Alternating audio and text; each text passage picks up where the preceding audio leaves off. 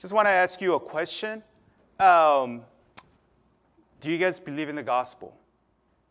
I hope you do. I hope you say uh, you do believe in the gospel. Then what is the gospel? How do you explain the gospel? How would you describe? What would you say to someone who is earnestly seeking what the gospel is?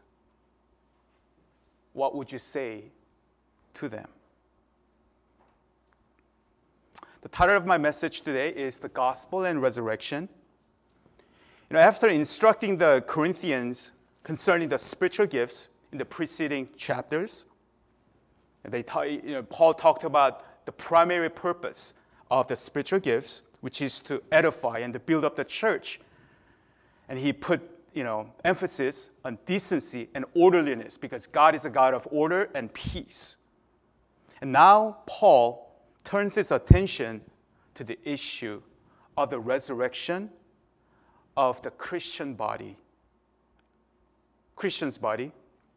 And this is not an issue that the Corinthians really uh, write about, but Paul heard that some were saying that there was no resurrection of the dead. They were denying the resurrection of the body, the Christian Christians especially. Because in verse twelve, we didn't read it. Uh, we stopped at verse eleven, but verse twelve says, "Now if Christ is, uh, is if Christ is proclaimed as raised from the dead, how can some of you say that there is no resurrection of the dead?" So some people were kind of arguing. So how can, you know, there is no resurrection of the dead. They may say, well, man, Jesus, yeah, he may have risen from the dead, or, but we don't know for sure. But we know for sure that there is no resurrection of the dead. You know, the Greeks at that time did not believe in the resurrection of the dead. In Acts chapter seventeen, verse thirty-two, says that when Paul preached the resurrection of Christ at Athens, some mocked him. Some jeered. They said, they scoffed at him. What? You're talking about someone coming back to life? Ridiculous. The Greek philosophers at that time taught that the body was the prison of the soul. And the sooner the soul was set free in death, the better off a person would be. Because this body that we have, you know, our soul is so free and it, it can do, it is, it is noble. Soul, our spirit, is noble. It is highly desirable, but it is trapped in this thing called body. We have this body that is ignorable. It's just like dirty, the body. It's all these fleshly things. You know, we say some nasty things. We harm each other. We hurt each other, right? All that comes from our body. But our spirit, the Greek philosophers said, our spirit is pure. It is good. But our body is evil. And so they did not believe in the resurrection. They, it could not even, they could not even conceive of the idea That the, of the, uh, consider the idea of resurrection. Why would you want to come back to life? Why would you want to be resurrected when you are dead? That's when you get truly set free, right? We are imprisoned. The Greeks considered the human body as a source of weakness and wickedness. So they simply could not believe that the body should continue to exist after death. Once you are dead, you are set free. Your spirit and your soul will soar on high, and you will be great. You are set free. And against such intellectual current of the day, Paul felt compelled to deal with, it, with, with this issue of resurrection. And to Paul, this was a crucial issue. He saw this as a gospel issue, a profound theological issue that had to be addressed. It wasn't just some kind of intellectual, uh, you know, mental exercise or some kind of cultural issue, but it was a gospel issue. You know, there are some issues that, that we can agree to disagree, right? there's some room for different interpretations. Like, say, even as uh, we kind of talked about the nature of the gift of tongues and prophecy, there are a little different understandings. And I said, said before, I'm not even sure if Pastor Jay and I have, have one hundred percent in agreement with what each, uh, you know, the nature of the, uh, of the gift. But that's, there, there can be some small, you know, room for us to have a little bit of disagreement. We cannot agree on every single thing, on every issue. So there are some uh, issues where they, there can be room for disagreement. But then there are issues like this, where you have to be absolutely clear, and there is no room for different interpretation. Things like Trinity, we don't we don't ever go into one way or another and say different things. Well, I have a different interpretation, or I have a different understanding about Trinity. Absolutely not, because the Bible is very clear that there is three in one, as we even just sang, that there are three distinct persons who are co-equal, co-eternal: the Father, the Son, and the Holy Spirit. And yet, three in one. We believe in one God. And yet, in that one Godhead, there are three distinct persons. So, doctrine of Trinity, things like who Christ is, that he is fully God, and yet he's fully human being. He's not fifty-fifty who Christ is. Things like how we can be saved. It is not through our works, or because we show up in church, or memorize some scripture verses that we are saved. No, it's, it is not. So in things like this, there absolutely can be no disagreement or different uh, way to, uh, to understand or interpret. Resurrection of Christ and the resurrection of believers is one such issue where we can, there cannot be any different way to understand. Christianity rises and falls with the resurrection of Christ. Without Christ being raised from the dead, there is no gospel, and there is no Christianity. If Christ simply died for our sins and remained dead in the grave, it means that all his claims are really false. He claimed to be God, and he claimed to be the author of life. And if he could not overcome the power of death, but was subject to death, then he could not have been divine as he claimed to be. I mean, think about it. There, would, would there be a, really a salvation when, when we believe in a dead Savior? How can there be a salvation when the Savior it remains dead? What kind of salvation would that be? Without resurrection of Christ, there would be no prospect of eternal life, because there is no hope of resurrection. Christianity would have amounted to nothing. It would have been just an offshoot of Judaism.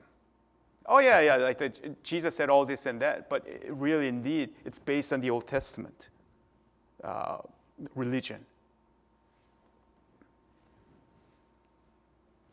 So without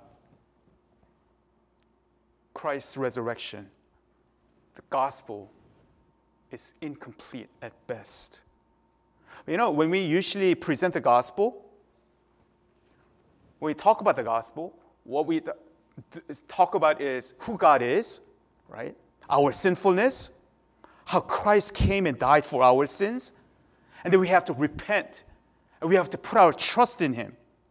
And then we talk about the hope of eternal life, and then we invite people to receive him as Lord and Savior, right?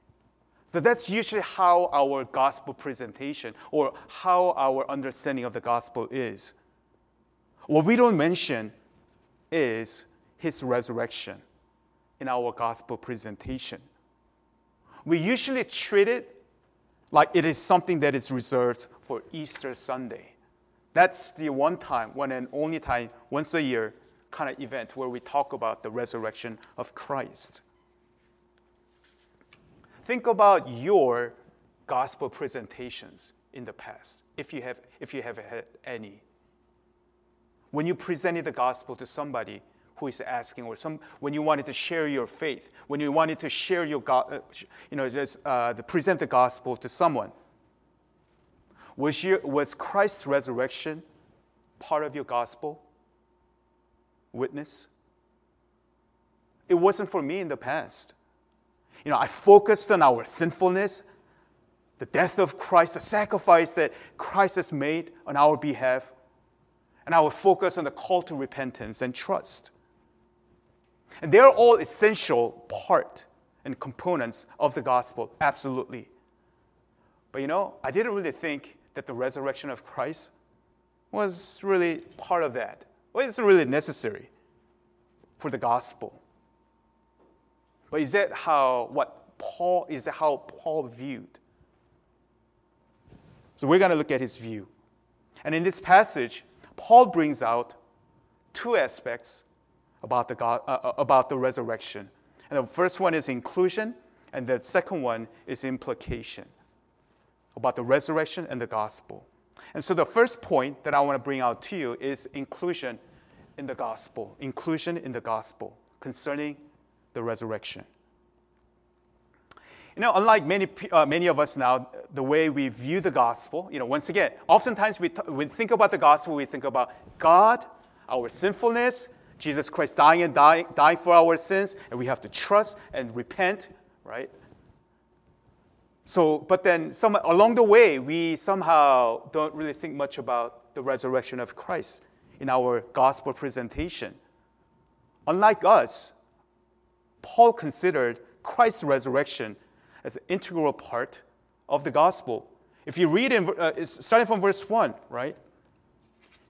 It says, "Now I would remind you, brothers, of the gospel I preached to you." So, oh, here, right now, he's saying, this is the gospel that I preached to you, which you received, in which you stand, and by which you are being saved. So this gospel that he preached is something that they stand on, and that is uh, by which that they are being saved. And if you hold fast to the word I preached to you, unless you believed in vain. And it says, "For I delivered to you as of, as of first importance." It's talking about how important this is, the primary importance in anyone's, uh, in, in Christian's life, is to understand. And how can you believe in something that you cannot, you don't fully understand? "For I delivered to you as of first importance what I also received, that Christ died for our sins in accordance with the Scriptures." To this part, we all know. But in verse four, that he was buried, that he was raised on the third day in accordance with the Scriptures, and that he appeared to Cephas and to the twelve. You see, here, clearly, the gospel that uh, Paul uh, presented, the gospel that Paul preached, at the heart of it.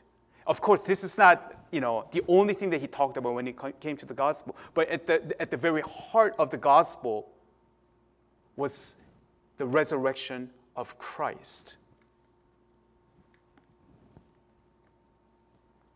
He's reminding the Corinthian church of the gospel that he pre- preached to them.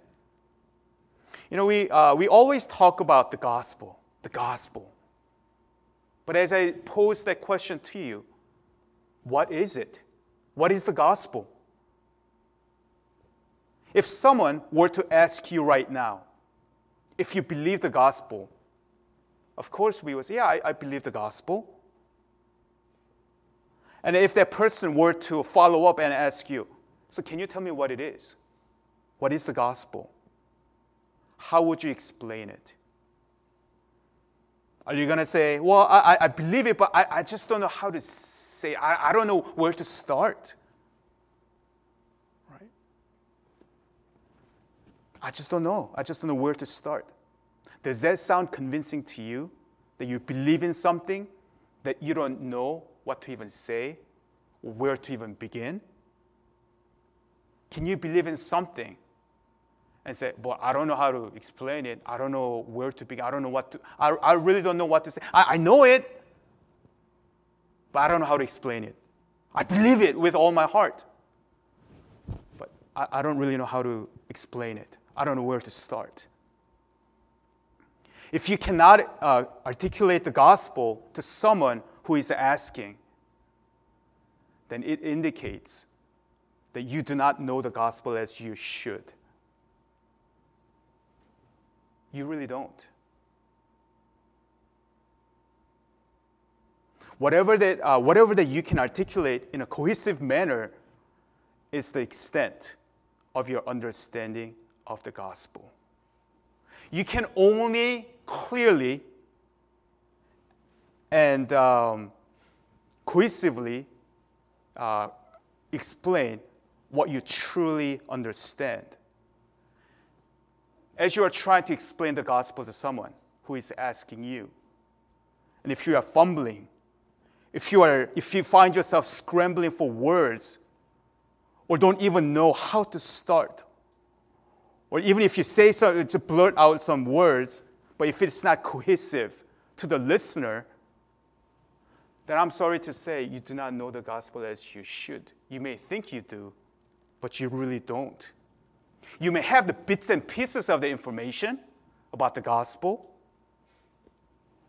but you do not really have a firm grasp of the gospel.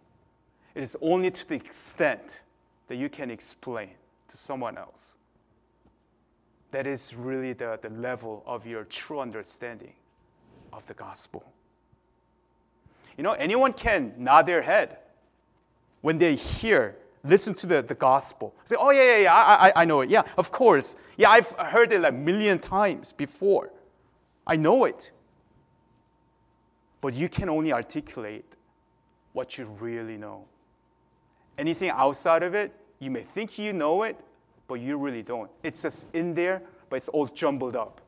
You don't have a clear understanding of the gospel. So do you know the gospel? Do you believe the gospel? If you say you do, then I really suggest that you, uh, you, be make sh- you make sure to articulate what you believe about the gospel. Because if you say, once again, I know it in my head, but I don't know how to explain, I don't know where to start, then that's where you are of your understanding of the gospel. You don't really know it. So here, Paul, he doesn't mean to be uh, exhaustive in his gospel presentation or what he preached, but what we are certain is that he certainly included the resurrection of Christ. And here in verse three, it says, for I delivered to you as of first importance what I also received, that Christ died for our sins in accordance with the Scriptures. Right. Here, Paul links himself with early Christian uh, tradition. He did not invent it. He didn't come up with this idea. But he has been, he had been the one who uh, transferred that uh, that truth, gospel truth, to the Corinthian church. What he had received, his source was other Christians. The verbs that he uses, what I uh, I delivered, what I received, right? Those two verses, deliver and receive, are technical terms for receiving and transmitting tradition. What he has received, the tradition that he has received, now he's transferring it to someone else. In this case, the Corinthian church, the believers. So what he's writing here was not only Paul's preaching, but of the early church's teaching as a whole. It wasn't just Paul, his own idea. He just kind of put his own spin to the gospel and then just preached to the Corinthian church. But it's the, the, the message of the whole church, early church. The whole church believed, and this is the gospel that they preached. And what is it?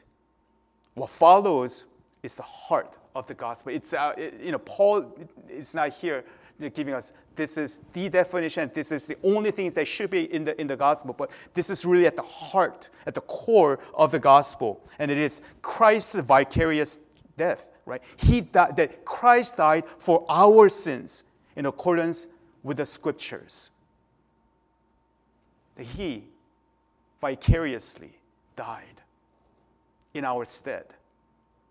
The sins that we have committed, and for which we should die, Christ took our place, and he died for the sins that we have committed against God himself, according to the scriptures. That he was buried, the, conf- the confirmation that he had indeed, he really, he, he, he had really died, and the resurrection as a fulfillment of the Old Testament message, that he was raised from the dead in accordance with the scriptures. Now, Isaiah uh, chapter fifty-three, five, verses five and six says, says this, "But he was pierced for our transgressions. He was crushed for our iniquities. Upon him was the chastisement that brought us peace. And with his wounds we are healed. All we like sheep have gone astray. We have turned every one to his own way. And the Lord has laid on him the iniquity of us all." Once again, according to the scriptures. And when they talk about the scriptures at that time, it was referring to the Old Testament scriptures. According to the, this Isaiah, that Christ died for our sins. And the passage that I read, if you guys were here at the very beginning for the call to worship in Psalm sixteen, according to the scriptures, because in verse uh, Psalm sixteen, verse ten says, "For you will not abandon my soul to Sheol, or let your Holy One see corruption."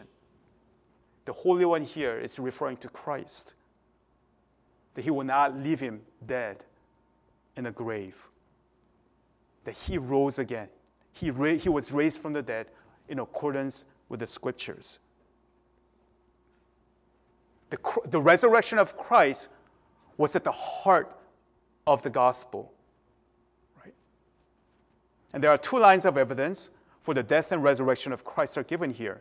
The testimony of the Old Testament, as we looked at, and the testimony of the eyewitnesses, right? In verse in in verse six says, "Then he appeared to more than five hundred brothers at one time, most of whom are still alive, though some have fallen asleep."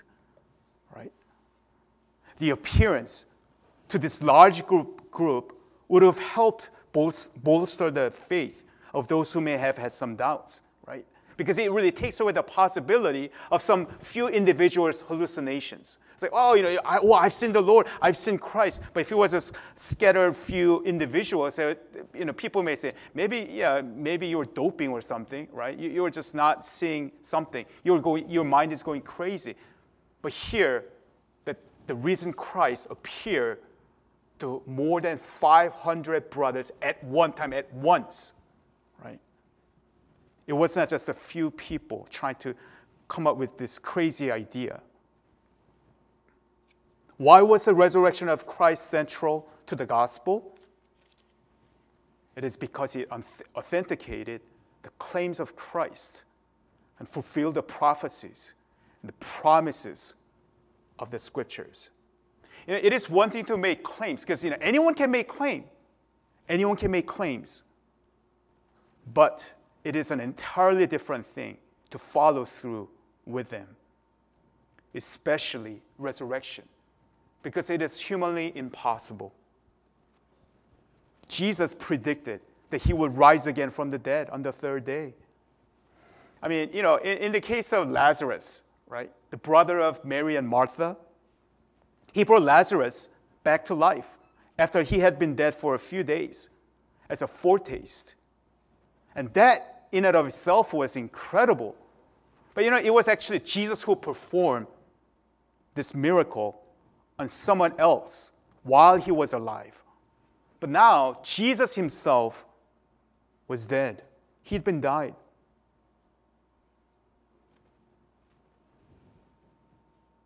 but he had risen on the third day. His own resurrection validated everything that he has said. The gospel devoid of Christ's resurrection is at best a deficient gospel, because the resurrection of Christ made everything come together. It truly validated, it authenticated everything, everything, every claim that he has made, that he is the Son of God, he's the Lord of life. It authenticated everything. It is that one thing that put everything together. You know, I have uh, this uh, password manager thing, because, you know, like these days we have so many like passwords, right? Like, I mean, you have so many different accounts, and you know, I used to just put one password for everything, and that is definitely a no-no, right? And so now, like, I'm, you, you cannot keep up with all those things, and so I use this one password managing manager like software, um, and so only thing I have to do now is, as long as I memorize that one master uh, password for that one particular uh, you know, password manager uh, software. That's the only thing I did. Then it uh, it stores and encrypts everything else, right? So like, as long as I do that, then once that software gets activated, then like any you know website that I go to, it will automatically populate, right? The password and all those things. Oh, it is so convenient. I just have to make sure that it is really like bulletproof, right? Really, and that no one else can really know it. And then, so I, I memorized that one thing, and now I don't have to memorize anything else. One master password. The resurrection of Christ is just like that. It is that one thing that brings everything together. All that Christ has talked about, all that the Scripture has talked about.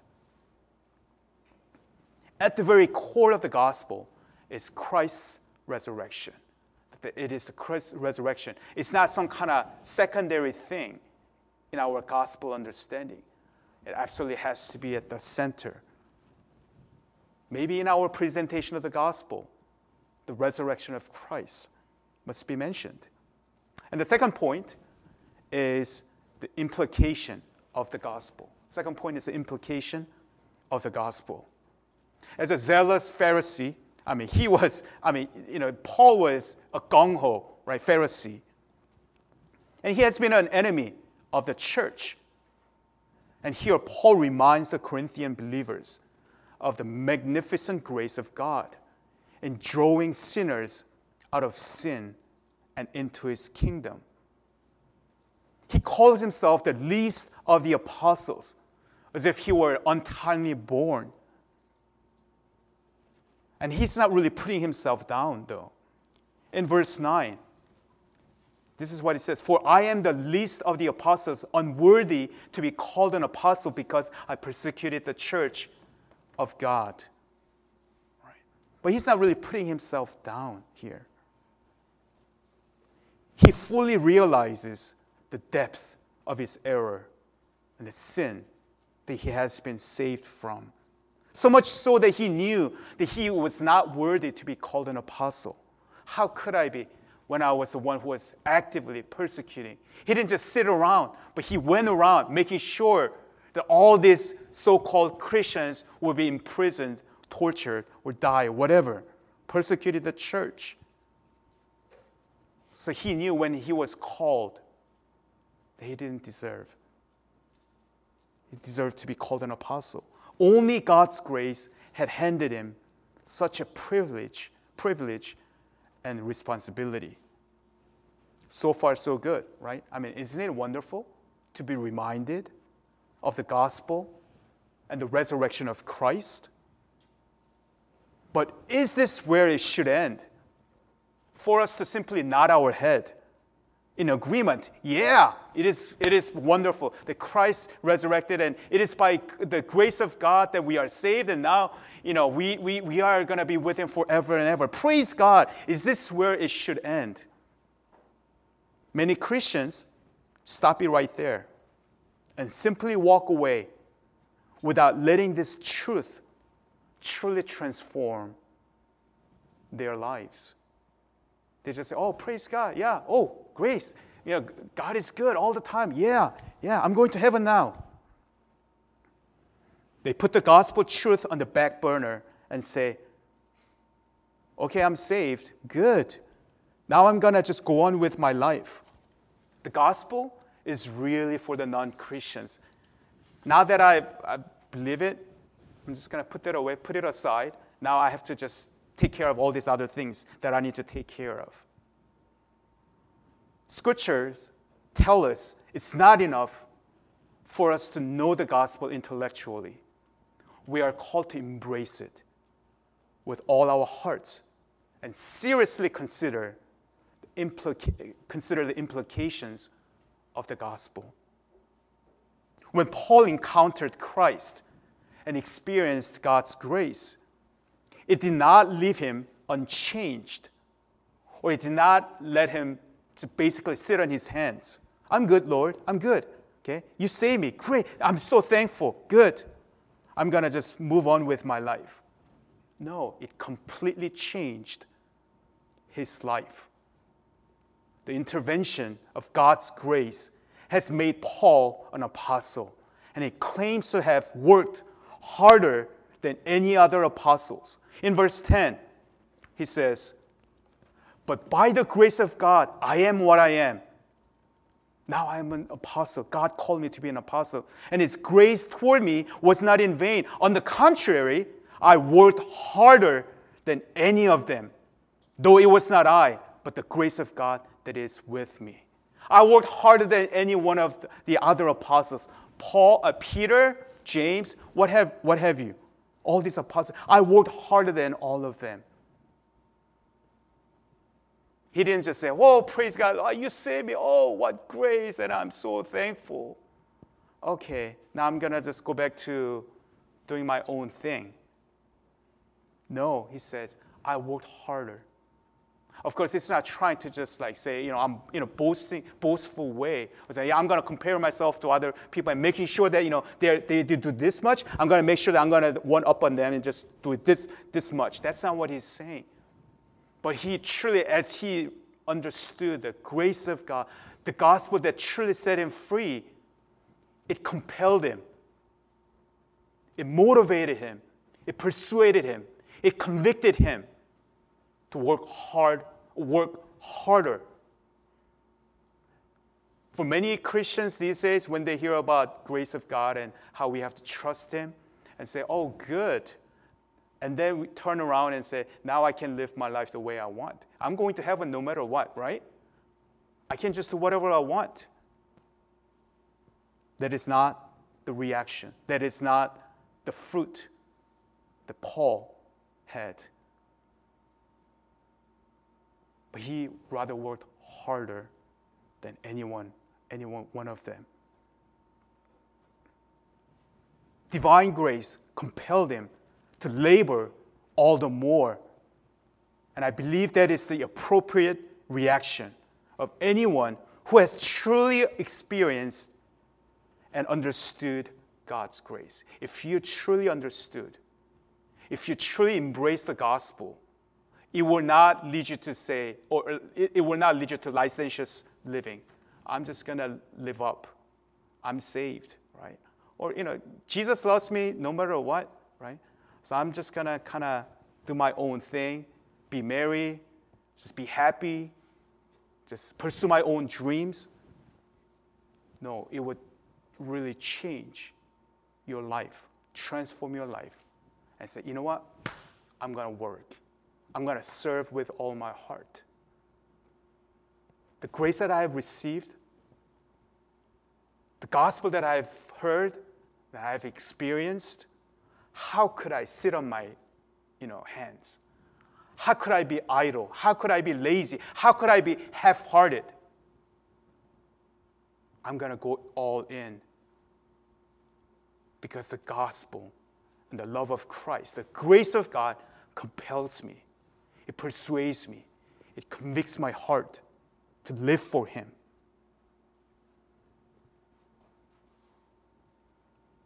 If your response to the gospel of God's grace leads to a lax attitude, it means that you have not fully grasped the gospel because it will not leave you the way you are. The gospel truth will make us love Him and serve Him with all our hearts. So that's why when I, I get concerned when some people say, yeah, I, I believe the gospel, I understand the gospel, but their life does not reflect. They're always half-hearted. They're always in the, you know, kind of just taking a back seat and say, I'm good, I'm good. You know, just don't ask me to do things, or I'm just going to be okay. You know, I, I'll be happy with just kind of simply showing up on s- Sunday once in a while when I have time or when I feel like it. Oh, yeah, but I believe the gospel. It concerns me as a pastor.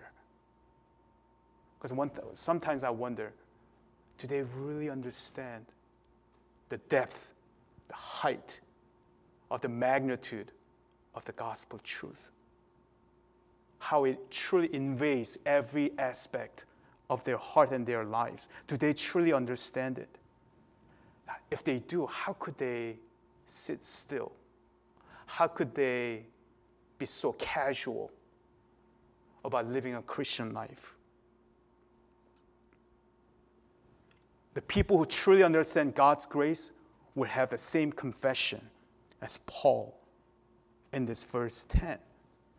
What's so amazing also, another uh, incredible observation that Paul makes is, yeah, I worked harder than any one of them. I really gave my all.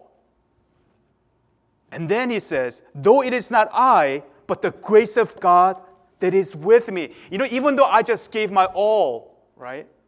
It's not really I that's doing it. It is the grace of God that is with me, that is compelling me to live for Him. I'm not trying to just, you know, muster up some kind of willpower within me to live for God. Oh, my gosh, I don't want to do this, but, you know, somehow I feel guilty. You know, like maybe God is twisting my arms or something. So, you know, I feel like obligated. I'm just hooked. So I have to do this. I don't want to do it. But I have to work. That is not what Paul is saying. It is a privilege. It is my joy. It is my delight to love Him and to serve Him. And this, the fact that I am even motivated, the fact that I am convicted to serve God and love Him and walk with Him, it is also the grace of God. Because God's grace was on me to even come to the realization and giving me even the desire to love Him and live with Him. Uh, live for Him. And he understood that the grace of God is the one that was empowering him to work harder. He didn't say, you know, it's me. I'm, I'm doing all this, right? I'm shouldering all the, the burdens of the world. And you know, as an apostle, I'm doing all this for you.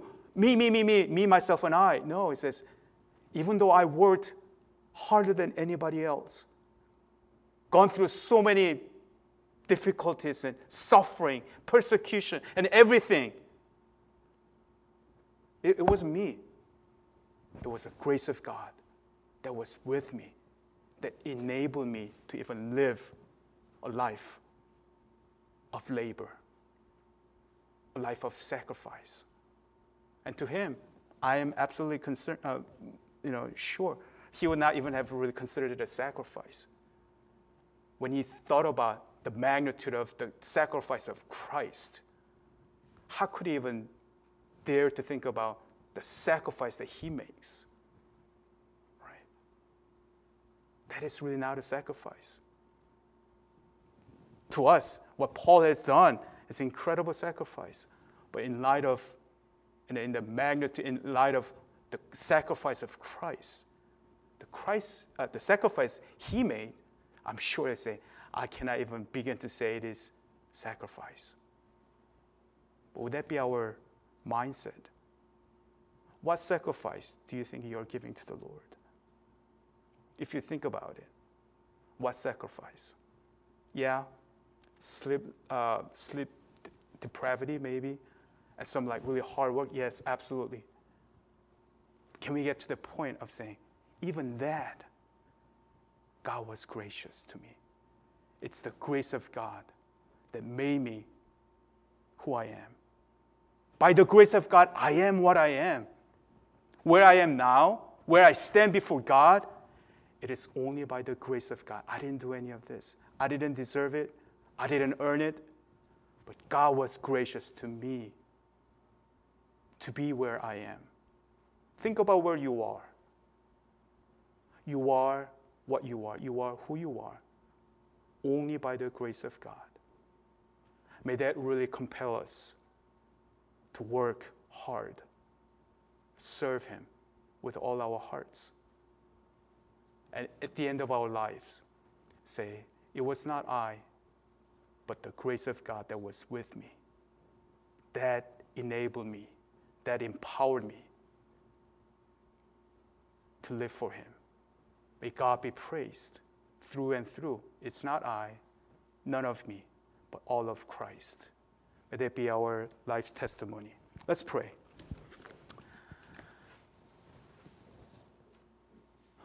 Father, we turn to you at this time. Lord, we confess that we have such a small view of who you are. Our understanding of the gospel is shallow, fragmented, incomplete, deficient.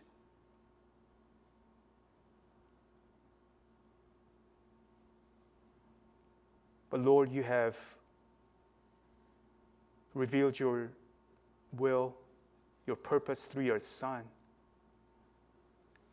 And it's plainly displayed on the Scriptures. And yet, often, we take it for granted. We take, uh, we take a swipe at it, take, take a casual approach to the gospel and to our Christian life. But Paul reminds us that we are not to really take it so half-heartedly or casually. It absolutely convinced him. It changed, transformed his life upside and down. And he worked harder than anybody else. He gave his all. And yet, he also understood that it was not him, but it was the grace of God that was with him, that enabled him to even work harder than anyone else.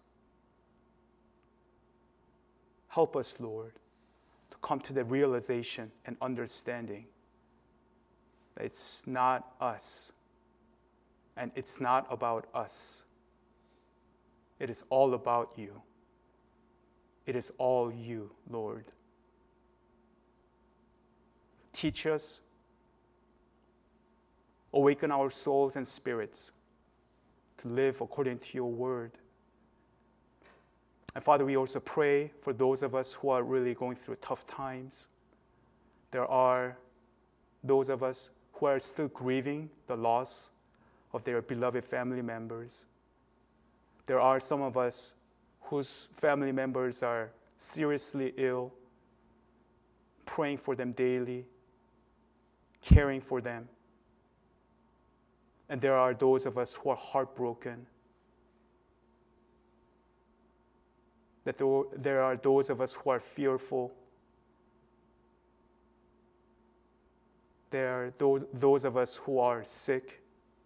But in the midst of all this, Lord, may you come in the person of your Holy Spirit, minister to us, meet us where we are, reveal, your, reveal yourself to us clearly to understand that your grace is still sufficient for us,